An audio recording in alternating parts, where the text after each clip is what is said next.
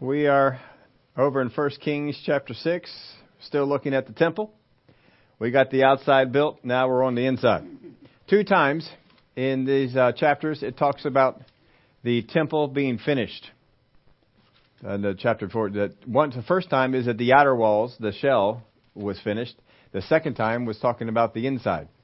Because you all know once you put up the walls, there's still more to do. And so that's where they're they're at here right now. We're at 1 Kings chapter 6. We saw the temple walls being built. There was a uh, general outline of what the temple would be. They patterned, of course, a lot of it after the, ta- the tabernacle that God had given them. Uh, David says in 1 Chronicles 28 that by the Spirit, uh, some, some of the pattern of the temple was revealed to him. But there's a whole lot of foreign influence on the, as far as the shell was concerned. And we talked to you about uh, another temple that was built at uh, the folks of Tyre had built there, and how much that had uh, they seemed to be very similar.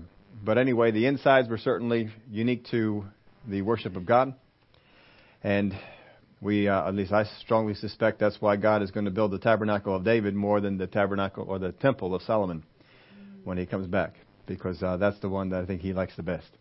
This is the, this has a little bit too much foreign God influence on it, but um, it is uh, fairly spectacular. We do have some some pictures. Oh, I did forget the. No, we have it in there. Okay, good. We got the movie and the uh, and the JPEG that's there, and you have some time. We're not going to be using those, but we'll walk. We have a walkthrough of one artist rendition of the temple. Understand, it's an artist rendition of it, and uh, some parts, of course, are going to be pretty pretty set as far as the uh, inner chamber, the holy, the holy place, and the holy of holies, and those things we uh, we know pretty much what they look like, but um, some of the outer parts of it we're not quite sure. And if you look at uh, one person's rendition of it to another, you're going to see some variance in it, and uh, that's all upon them to do that. But in uh, we left off at 1 Kings chapter 6 and verse 14 last time, so we'll jump over to 15. And he built the inside walls of the temple with cedar boards. From the floor of the temple to the ceiling, he paneled the inside with wood he covered the floor of the temple with planks of cypress. So what he what he did was he took all the the stone is visible from the outside, but on the inside, the and you're going to see this in the verses here. No stone is visible. You cannot see any stone. Some people want to uh, relate that to uh, a stony heart, and I don't know. I think it's kind of pushing a little bit for me, but anyway, you see no stone on the inside. The wood planks cover all of the stone, and then there's uh, some stuff put on top of that, which we'll we'll get to.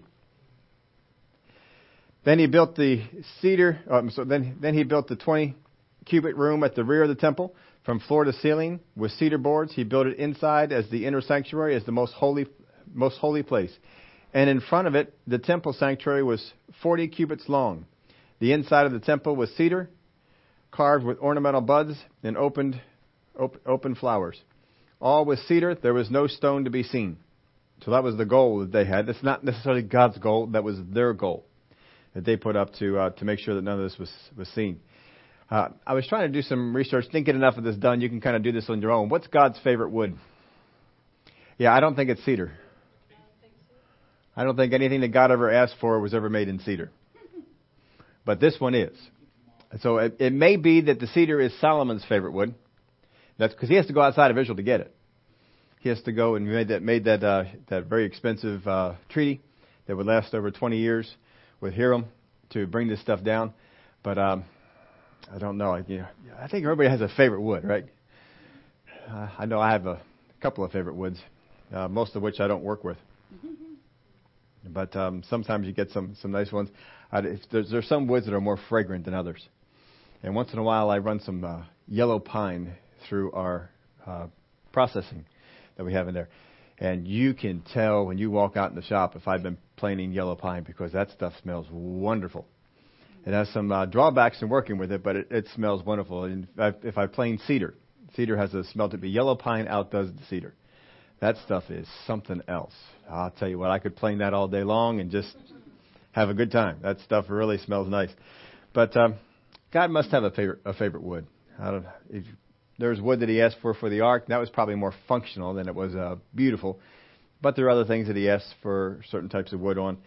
And if you wanted to go do some some looking around, I just I don't think that uh, cedar was one of them. But you can go check that out on your own and, and see.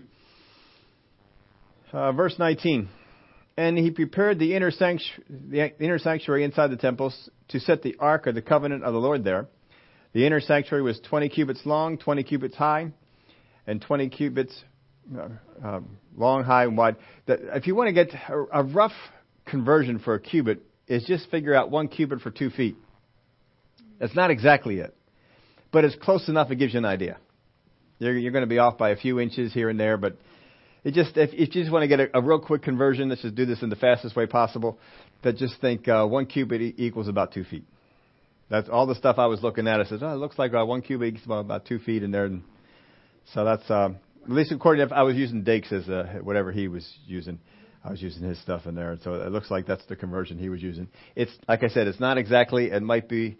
Uh, uh it's a few inches off one way or the other, and I don't remember which one it was. But anyway, we'll give you some exact measurements on a few of these. Verse uh, 21. So Solomon overlaid the inside of the temple with pure gold. He stretched gold chains across the front of the inner sanctuary and overlaid it with gold. The whole temple he overlaid with gold until he had finished all the temple. Also, he overlaid the gold in the entire altar that was by the inner sanctuary. Inside the inner sanctuary, he made two cherubim of olive wood, each ten cubits high. One wing of the cherubim was five cubits. The other wing of the cherubim, five cubits, ten cubits from tip of one wing to the tip of the other. Well, ten cubits apiece, twenty cubits is the width of it. And the other cherubim was ten cubits. Both cherubim were on the same size and shape. The height of one cherubim was ten cubits, and so was the other cherub. And then he set the cherubim inside the inner room, and they stretched out the wings of the cherubim so that the wing of one touched one wall, and the wing of the other cherubim touched the other wall, and their wings touched each other in the middle of the room. And he overlaid the cherubim with gold, and he carved all the woods, all the walls of the temple all around, both the inner and outer sanctuaries, with carved figures and cherubim, palm trees, and open flowers. So ever see those things that have palm trees all over the place? You know, to give a nice little uh, flair to it. Apparently, um, Solomon wanted that for the temple as well. And so you have the palm trees, the cherubim, open flowers. These are all carved into the walls.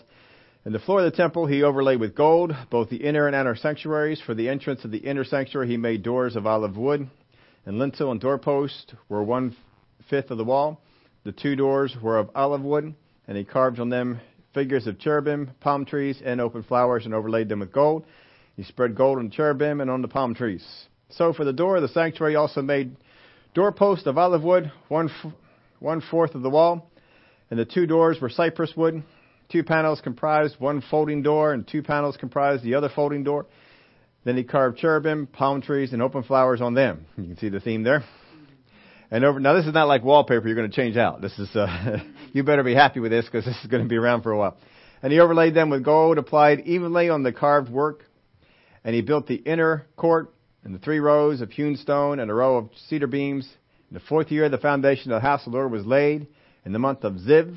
In the eleventh year, in the month of Bul, which is the eighth month, the house was finished in all its details according to all its plans. So he was seven years in building it, actually seven years and six months.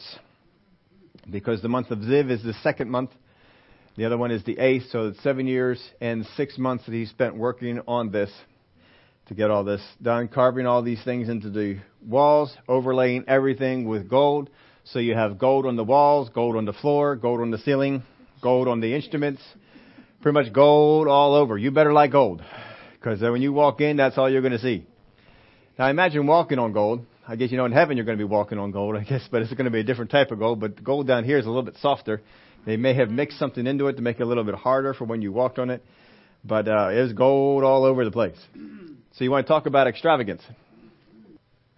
You look outside and you see a lot of stone, but you go inside and you see a whole lot of gold. That's how, that's how they did this. Seven years in building it. It was, uh, it was quite the expensive building. I took the figures from Dake's again. He spent time figuring all this up. Why in the world reinvent the wheel? His figures, the total cost of the temple were $174 billion. That's in Dake's day. So convert from Dake's, which was 50 some years ago, to today, that's at least double that, right? I think probably more than double that. I don't know. but What were the salaries back 50 years compared to what the salaries are now? So uh, probably more than doubled. You're you're looking at a whole lot of money. I was looking at some of the churches that are out there today and some of the uh, extravagance that people had had done, and uh, I was going to bring that a copy on. Somebody had had uh, relayed a whole bunch of stuff. You know, 12 million on this building, uh, 20 million on this building. One church spent 53 million dollars to relocate. 53 million dollars just to relocate, and uh, they they had started with a few people. They had grown to I think uh, uh, what was it about. Uh, um, if I remember, I think about seven thousand. They paid fifty-three million dollars to relocate to another place, and they grew to about fifteen thousand. Um, so that's a lot of money. And a lot of times we get hung up on the money, and we, we look at this. Apparently, Solomon is not hung up on the money. He does not have a problem with this. But look at the, the different ways of doing it. David's way of doing this was to take money from the enemies and use it to the house of God. Solomon's way of doing things was to take money from the people of God to build the house of God. And they weren't complaining under David. David went out, and if he needed more money, he went out and he conquered these people. He took all their gold and silver. If he needed more money than that, he went out and conquered these people and took all their gold and silver and brought it on back. And he started, you know, adding all this stuff up. And then when Solomon came in, he's not conquering anybody. Of course, there wasn't too many more people to conquer. David had pretty much done it all. But people are paying them, so he's taking money from, from that, and he's also asking Israel to. We, we, went, we went over how much they were doing last time, which was quite a bit. Uh, so much so that when the next king came up, they said, "You got to make this a little bit lighter. We're doing too much," and he decided not to do that. But we think about this uh, extravagance. Uh, were they ever reprimanded for being too extravagant? Did God ever say you did too much gold? You spent too much money. All those carved things in the walls, you know, that's just that's a little much. We never see anything. God never complains about us doing things too big for Him. But there are people who do. And if you think about the New Testament, there was one time when someone was doing something very extravagant, mm-hmm. and only one person raised an objection. Maybe other people were thinking it, but only one person spoke it. Mm-hmm. That person's name was Judas. And who was he of at that point? He was he was was he of his father God anymore? No, he had switched camps. He switched over. He had gone to the other side. In fact, that was the thing that pushed him even more over to the other side. And then he went over to the chief priest and he bargained for the, the price. But he had already gone over. That was just the thing that pushed him over the, the rest of the way. So when we see people who are complaining about all these churches spending so much money on things, or pastors or ministers spending so much money on, on different things, whose spirit are they of? I don't know why people don't get that idea. They they read the New Testament, they see that Judas was was making a, a stink. Who would you rather be be uh, associated with? Someone like Judas, or someone like the woman who brought the stuff in? Who is Jesus more pleased with? I'd rather be on the side that Jesus was pleased with. Uh, Ethel was talking about at the beginning of church on Sunday. I, I, I didn't get to talk to her about who she was talking about, but I, I kind of had my assumption on, on who it was. But you know, you got them people that are picking on uh, Brother Creflo for his playing. I, I know Brother Keith said if uh, uh, all you got to do is start believing God for a jet airplane, and you should see the kind of mail you get, because he had to believe God for that. Did, did I? I don't know. Did I tell you that story about Brother Keith? And when he had to believe God for an intercontinental airplane, he had to believe God for an intercontinental airplane. And he started off with the prop plane, and then he had to get over to the jet plane. And then God started dealing with him about a, a plane that would travel from one continent to another and go overseas and so forth like that. And God told him, I didn't tell you this story? Oh, this, it was a neat story. God had told him this. He said, he said, because uh, he, he was arguing with God. He said, well, God, why do I need an intercontinental airplane or a jet plane? Why do I need that? And God says, because if I say I need you in Tokyo tomorrow, I need you to get there. He said, okay. That's good enough for me. So he believed God for an intercontinental jet plane and received it and got it. And I don't think he had it for a week. It was a very short period of time he had it anyway. And, and he got a call, we need you in Tokyo tomorrow. And he got to Tokyo that next day, and a door opened up once he was in Tokyo to go over to China and preach the gospel over. And I did tell you that story. I love that story. I thought that was that was fantastic. And, you know, they'll have the people who say that's too much money to spend. Well, how many lives got changed? How many lives got altered? Because the man of God was able to get over the seas and do the thing that he was able to do. That's a whole lot better than, uh, you know, uh, Johnson and Johnson being able to fly their president from one place to another. Uh, that's good that they can do it, and that's fine. I won't ever pick on them for having airplanes or jet planes or anything like that. They uh, need to do it. They, if that works out for their place, great. Go out there and get one. They make their own money. They can go out there and do things. But God's people, if they want to send money into Brother Creflo or Brother Keith or whoever else is believing God for an airplane or a bigger building or or a fleet of buses or whatever it might be, God put that on their heart. If it's not on your heart, don't participate. That's it. But don't sit there and talk about them. Amen. That's just not a good thing to do. You just you just do not want to get on that side of things. Because God is a God of extravagance most of the time. If you look at heaven, it is extravagant. It is something else. And God's not so much uh, as, you know, Judas, his reason why wasn't this sold and given to the poor? Mm-hmm. Jesus' opinion on that is the poor you will have with you always. Yes, you will. You're going to have lots of poor people around. They're always there. It's just it's a mentality that people pick up. It's not just a condition. It's a mentality that people pick up. a lot of the things that we have in this country uh, welfare, food stamps, stuff like that, they only go to feed the mentality. They don't help the problem. I heard somebody counting up the, way back was in the 60s, they started the war on poverty. And if you look at how many trillions of dollars have been spent on the war on poverty, we still have just as many poor people. That has not changed because you're not changing the attitude. Another example you can see over in Haiti. Haiti is a real poor nation because it's their mentality. We have sent how much money over there to Haiti? Other countries have sent how much money over to Haiti? Not telling people to, to stop sending money over to help these folks out or anything like that, but just sending money is not changing their attitude. You got to get the gospel inside of them. You got to get the idea that hey, you can become somebody. Stop relying on other people. It's um, I heard I saw that uh, video that was flying around. I think it was on Facebook or something like that. The woman who was coming out of I don't even know where she was, what state or where she was at, coming out of some welfare office or and, and just yelling because uh, the people inside there weren't going to pay her rent. And I guess they had been paying it for years. And she's yelling at the TV person, the the reporter outside, "Who's going to pay my rent? Who's going to pay my rent?" Uh, somebody said, I'm not sure if he, if he said it, said, well, how about if you do? that didn't go over so well. I'm sure you can can get idea. But you see, it's a mentality, and you feed that mentality, and people begin to think, well, other people should be taking care of my rent, other people should be buying my food, other people ought to be paying for my TV. I heard one person who constantly keeps saying it says we still have just as many poor people, but the poor people have big screen TVs, cell phones, they're eating good, and their rent's paid. well, there's not much reason to go out there and get a job and do much if you if you have all that. But these same people will be picking on people, folks who are spending things on the house of God, doing things in the um, kingdom, buying jet airplanes or or whatever else that they need to get the thing done. If God's in it, Amen. let them go. Amen. You know, if God's not, I mean, not every, not every minister needs a jet airplane. Mm-hmm. Some people just want to get it for maybe their own glory or, or something. But if God's telling you, I need you to do this, I need you to get this, He'll He'll supply the way. But of course, you always have the people that are around that are picking on on uh, on other folks, and yeah, just don't need to do that. Well, let's go on here. The gold in the temple, all the all the money that's spent on the gold in the temple. You know how long this this will last?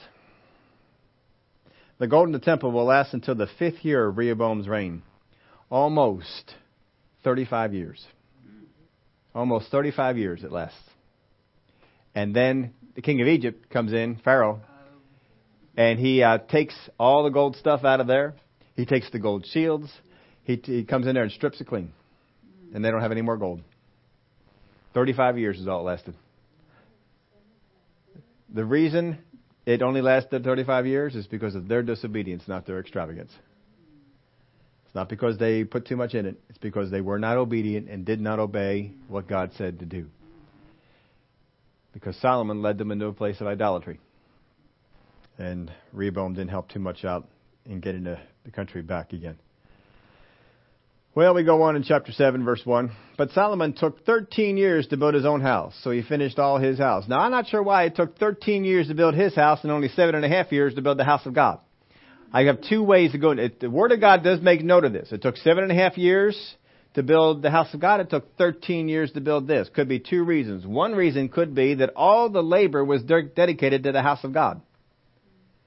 Because we want to get this built and they they did everything they could to to get that thing going. So all the bulk of the labor may have been put towards the house of God. That was the top priority. Well, if you take two thirds of your labor force or three quarters of your labor force and dedicate it to one project, and only a small part dedicated to the other, well, one's going to get built a whole lot faster. The other one is that Solomon's house is more extravagant than the house of God is. I don't know which one is true. I just know that there's a difference here. Seven and a half years to build the house of God, 13 years to build his house, and the Word of God makes mention of it. Mm-hmm. so, so he finished all his house. He also built the house of the forest of Lebanon. Its length was 100 cubits, its width was 50 cubits, and its height was 30 cubits. It's a little bigger than the house of God. With four rows of cedar pillars and cedar beams on the pillars. Now, what is the house of the forest? He's, he already built his palace. He has the palace that David lived in. He's got his palace that he just spent 13 years on, and then he's got this other one. Yeah, he got a summer place. So it's it's either that it's either a summer place for him to go, or it's where he put all the wives. yeah, they don't get quite as much space as Solomon gets, but uh, they they go over there. Maybe he just says, "I don't want you living with me. I just want you going over there." And we just know it's the house of the forest of Lebanon. And it was paneled with cedar above the beams, and there were 45 pillars, 15 to, to a row. There were windows with beveled frames in three rows, and and uh, and window was opposite. I'm sorry, and window was opposite window in three tiers. And all the doorways and posts had rectangular frames. Not sure why that's important, but we have rectangular frame windows. And the window was opposite window in three tiers. He also made the hall of pillars. Its length was 50 cubits and its width 30 cubits. And in front of them was a portico with pillars and a canopy was in front of them. And he made a hall for the throne, the hall of judgment, where he might judge, where he might judge. And it was paneled with cedar from floor to ceiling. So everything pretty much has cedar. So what wood do you think is, is Solomon's favorite wood? seems to be cedar. And the house where he dwelt had another court inside the hall of like workmanship. Solomon had made a house like this hall for Pharaoh's daughter when he had taken when he had taken as wife.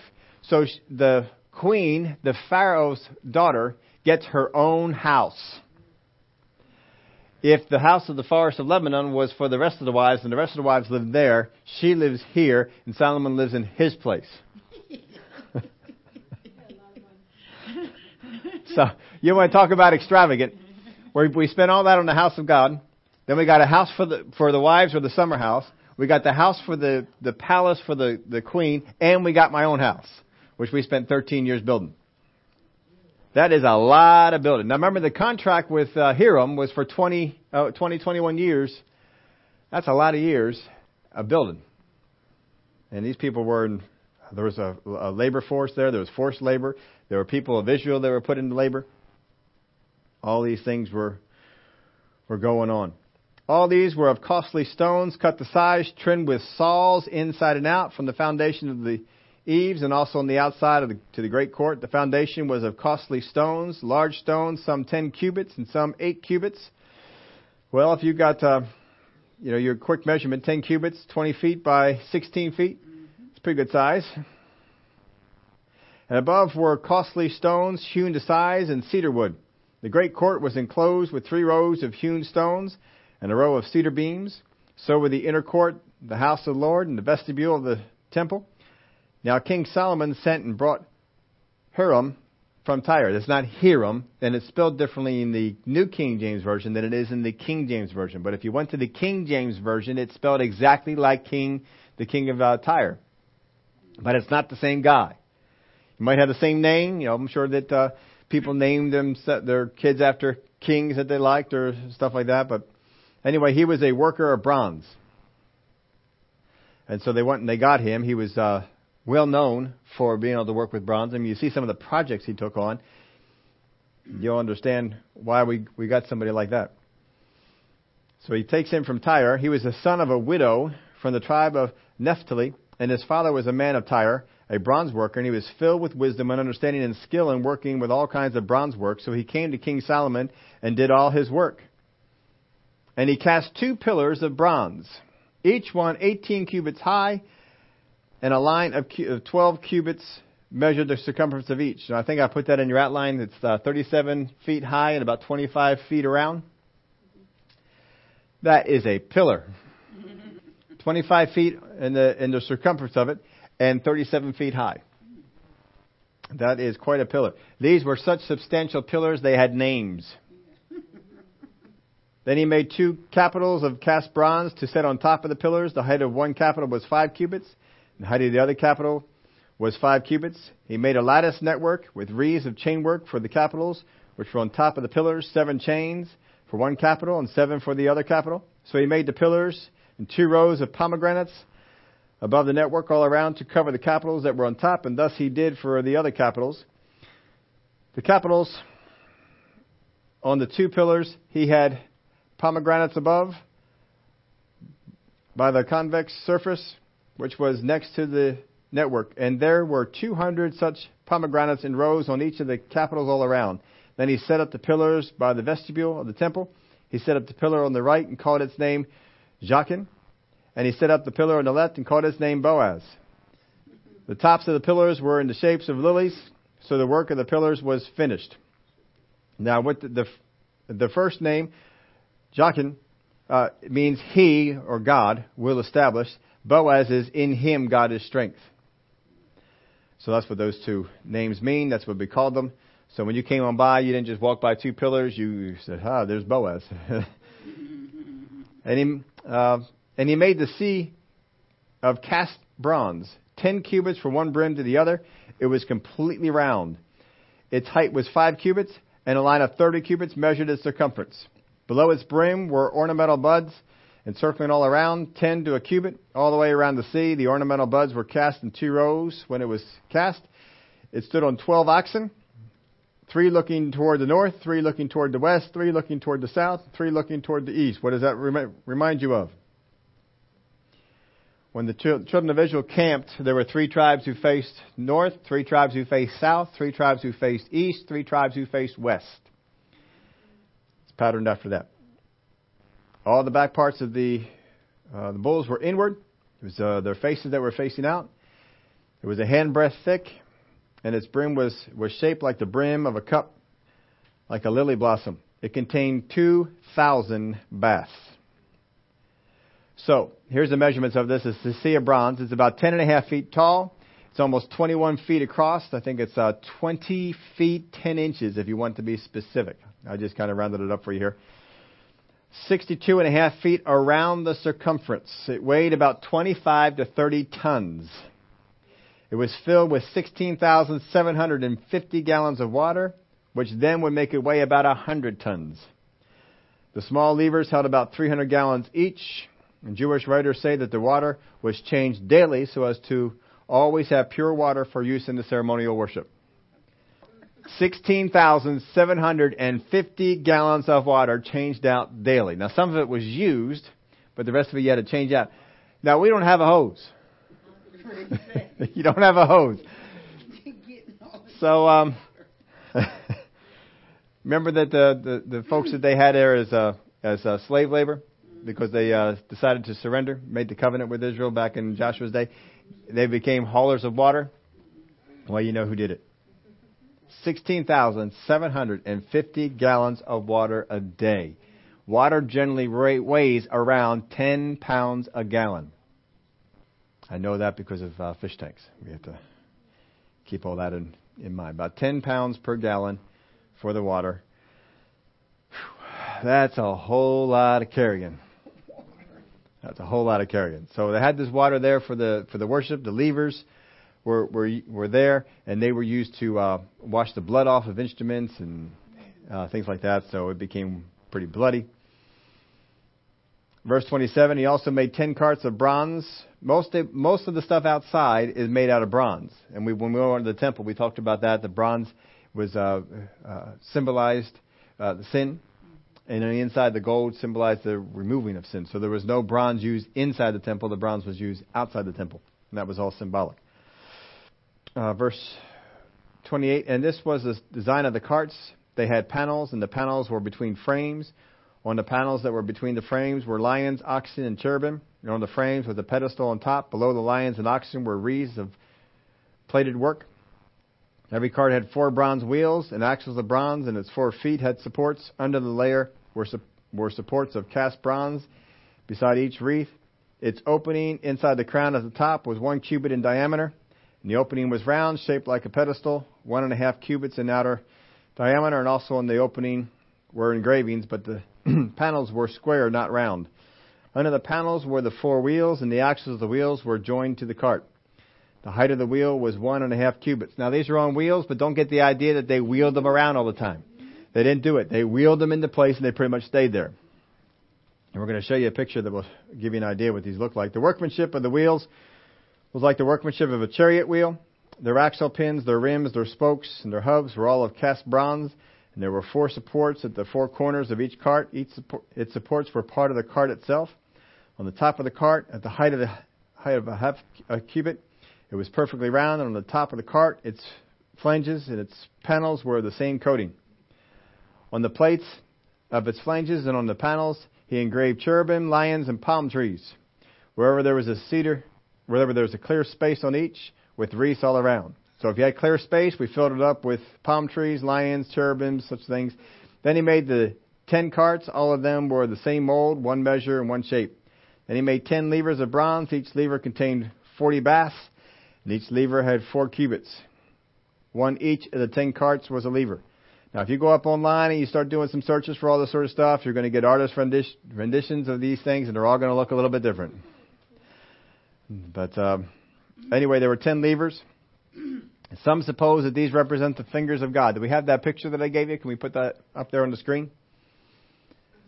I just want to show you why people think that this looks like the finger of God. Yep.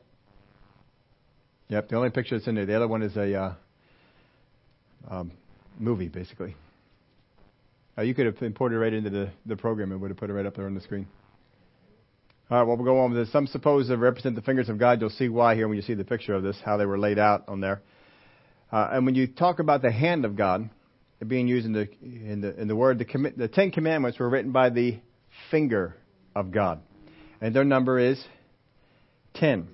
The plagues are said to be the hand of God, and their number is 10. You're going to see this theme go on through here quite a bit. And these, of course, are going to have 10 as well. They're the washing of off of the blood from the offerings.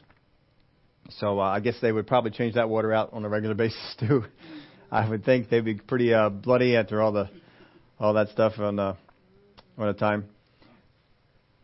All right, there we go. So here we have the, the well, there's two different drawings here. I was trying to find out why did you guys do this in two different drawings, but I, I, they're either trying to say that these could be done this way or they could be done this way, but you're getting a side view of the pillars instead of a top view over in here. I, I, I don't know why we, we put the pillar there like that. But anyway, these are the lavers, five of them, right in uh, whichever one you want to look at. You got five of them there. That's why it's, it's thought of as the fingers of God because you got the arms and then the, the hands. This is where all of the priests, these are the priest cells. So these are the people who did the work of God, and then the hands would be out into here. That's why they uh, they they call it that way. You have the the porch, the holy place, and then the holy of holies. There is a holy place, and there is a holy of holies. holy place is not the holy of holies. The Holy of Holies is where you go in one time a year. That's where the priest had the uh, rope tied on him, the bells on the bottom, and he would walk on in there. And if uh, if you didn't hear, keep hearing tinkle, tinkle, tinkle, or if, if you heard tinkle, tinkle, tinkle, thud, then you just start pulling the rope because you can't go in there and get them. can't go in there and, and, and pull them out. So uh, that's what we would do with that. But that's how the temple was was laid out. If you see some of the pictures there, you're going to see these outer parts at a shorter height than this part. There's going to be windows up here at the top. Those windows let the light in. There's windows down here on these ones as well.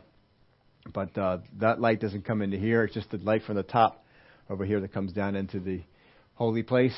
and I imagine also the Holy of Holies. I'm not sure if the windows also uh, worked out into theirs uh, as well or not. This is the altar, the bronze altar that you hear about. This is uh, uh, where this would sit. And this is the bronze sea that would be over in here.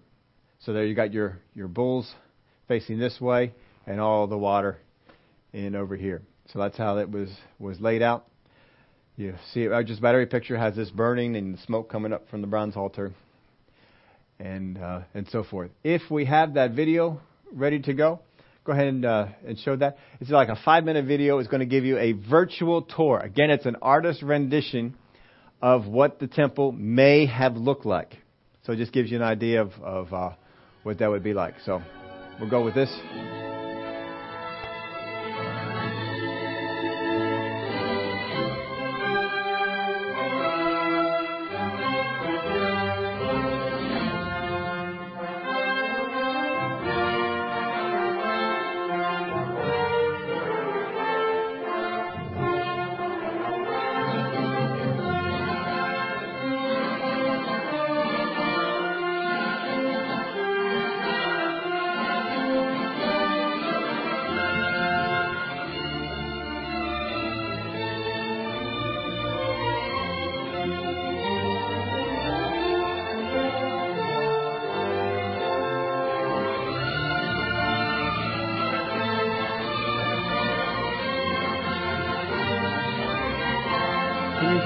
Pause that for a minute? We'll let you pause.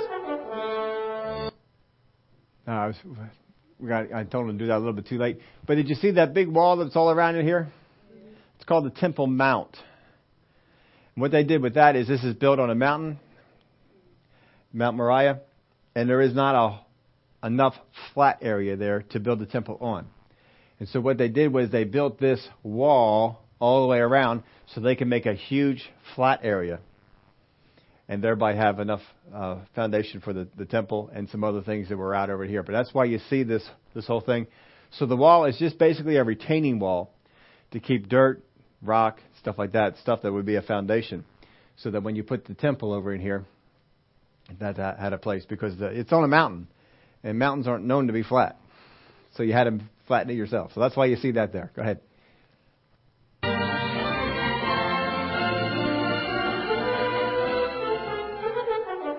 All right, stop for just another minute. This is the only renditioning I've seen that has this tower this tall. I don't see anybody else, but this is the best one I could show you for the inside. Most of them have this taller, but sometimes it's wider, but it is usually shorter than, than this part. So this is the part, the windows that are going into the holy place. They don't have any windows back here into the Holy of Holies. And these are the priest chambers. I know you have your three levels of, of windows just like you saw in some of the other uh, places. This is the brazen altar, and then this would be the bronze sea. Go ahead. And those are the pillars.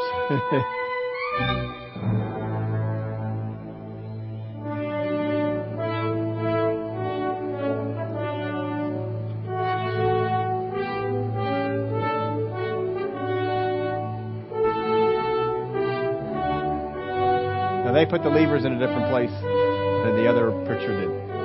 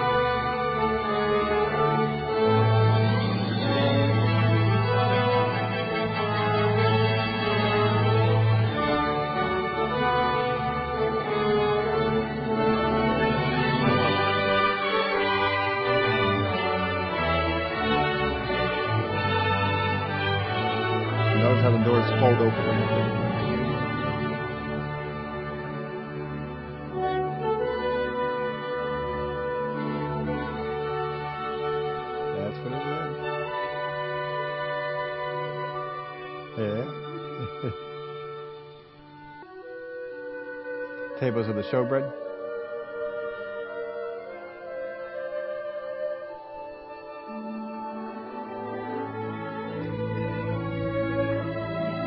Gold all around.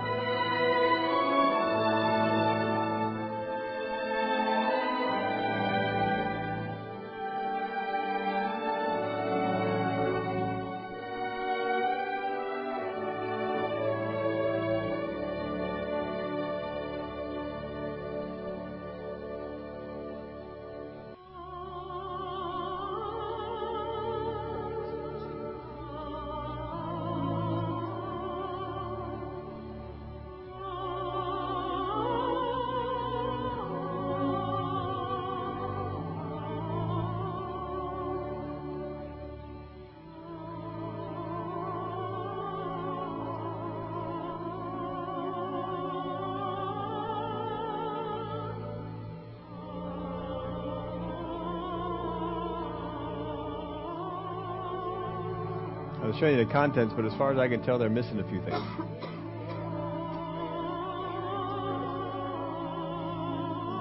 The bowls of the manna.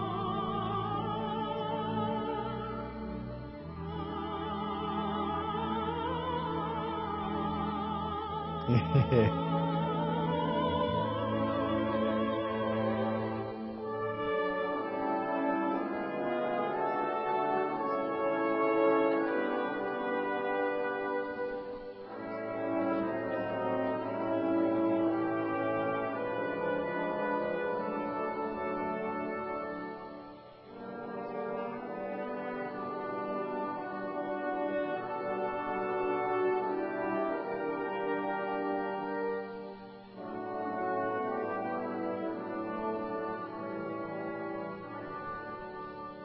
they did a nice job with that. This is uh, one of the better ones I saw. The again that that front part I don't think was was that tall. I'm not sure why they put it in there that tall, but that's what they had had done. Uh, verse 39, and he put five carts on the right side of the house and five on the left side of the house. Doesn't really say what the order of them was. That's why you'll see different uh, rendition, uh, different pictures of them. He set the sea on the right side of the house toward the southeast. Hiram made the lavers, laver, lavers and the shovels and the bowls. So Hiram finished doing all the work that was to do for King Solomon for the house of the Lord. The two pillars and the two bowl-shaped capitals that were on top of the two pillars and the two networks covering the two bowl-shaped capitals, which were on top of the pillars. 400 pomegranates for the two networks, two rows of pomegranates for each network to cover the two bowl-shaped capitals that were on top of the pillars. And the ten carts is decorating the top of the pillars there. The ten cars, the ten lavers on the on the carts, one sea, twelve oxen under the sea, the pots, the shovels, and the bowls. All these articles which Hiram made for King Solomon for the house of the Lord were of burnished bronze. In the plain of Jordan, the king had them cast in clay molds between Succoth and Zaratan, and Solomon did not weigh all the articles because there were so many. The weight of the bronze was not determined. Thus Solomon had all the furnishings made for the house of the Lord, the altar of gold, the table of gold on which was the showbread, the lampstands of pure gold, five on the right side, and five on the left in front of the inner sanctuary, with the flowers, and the lamps, and the wick trimmers of gold, the basins, the trimmers, the bowls, the ladles, and the censers of pure gold, and the hinges of, of gold, both of the doors of the inner room, the most holy place, and for the doors of the main hall of the temple. So all the work that King Solomon had done for the house of the Lord was finished. And Solomon brought in the things which his father David had dedicated, the silver and the gold and the furnishings, and he put them in the treasuries of the house of the Lord. So that's the extravagance of the temple, extravagance of the kingdom. And I put this note in your, your outline there. God is not against splendor, but as the grandness of a building or other thing about showing God's greatness or ours. And that's what has to be determined. And it's not for other people to determine. It's not for other people to say that this church, this pastor, this group, this minister is doing this for himself. Uh, you let God take care of that. If they're doing it for themselves, they won't last very long. If they're doing it because they want the glory, they, God doesn't share His glory. They won't last very long. But if they are not doing it for, for that, they are doing it for the glory of God, you, boy, don't get on the bad side. don't get on the side where you start start talking about all that stuff. It's uh, it's just not worth it. It's uh, if God's a big guy. If he's got a battle to fight, he don't need our help. But let's not get on the uh, on the side that we're we're fighting against God, and because uh, God is not against things being grand, great, spectacular. He's not afraid of that, and uh, we shouldn't be either. We don't have to be. We don't have to uh, adopt a life of poverty. God does not adopt a life of poverty. If you look, have uh, looked at what heaven is about, heaven is not poor. And God is not up there building shacks for everybody. He's a, he's a, he's a rich God. He's a great God.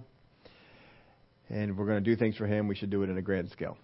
And if people are out there and they have a vision to do things in a grand scale, don't get in their way. If uh, God shows you to be a part of it, be a part of it. But uh, don't don't get on the bad side. Don't get on the side of being critical of all that sort of stuff. It's because uh, you look at the temple. wow. now God didn't ask for all of that, but He did ask for some of it. Uh, a lot of the gold that he, he asked for, he says, all right, this is going to be gold, this is going to be gold, this is going to be gold, this is going to be gold, this is going to be bronze, this is going to be bronze. He, uh, he called all that stuff out. Uh, now, David, of course, under his reign, bronze had no value. It was too common. I think it didn't even silver get that to be that way. I think even silver got to the point that it, was, it had very little value, if any at all. Gold was still considered to be valuable. But they're cutting big stones out of precious stones, not just not just rocks. They are um, they're doing something else. And Solomon did not have a poor view of his God. He built a very extravagant house for himself, for his wife, or his wives, and uh, as well as for his God. But um, just because somebody is doing something great, just because doing something extravagant, does not mean they're missing God. Amen. Just on, on that Amen. span of it. Father, we thank you for the pattern of your word. Thank you for the things you teach us in the design of the tabernacle, the design of all the pieces, the altars, and just all the things that they represent. And Father, we see as Solomon put all this together, he did not have a poor view of his God, but he had a great one. We thank you, Father, we can adopt the same thing. In the name of Jesus we pray. Amen.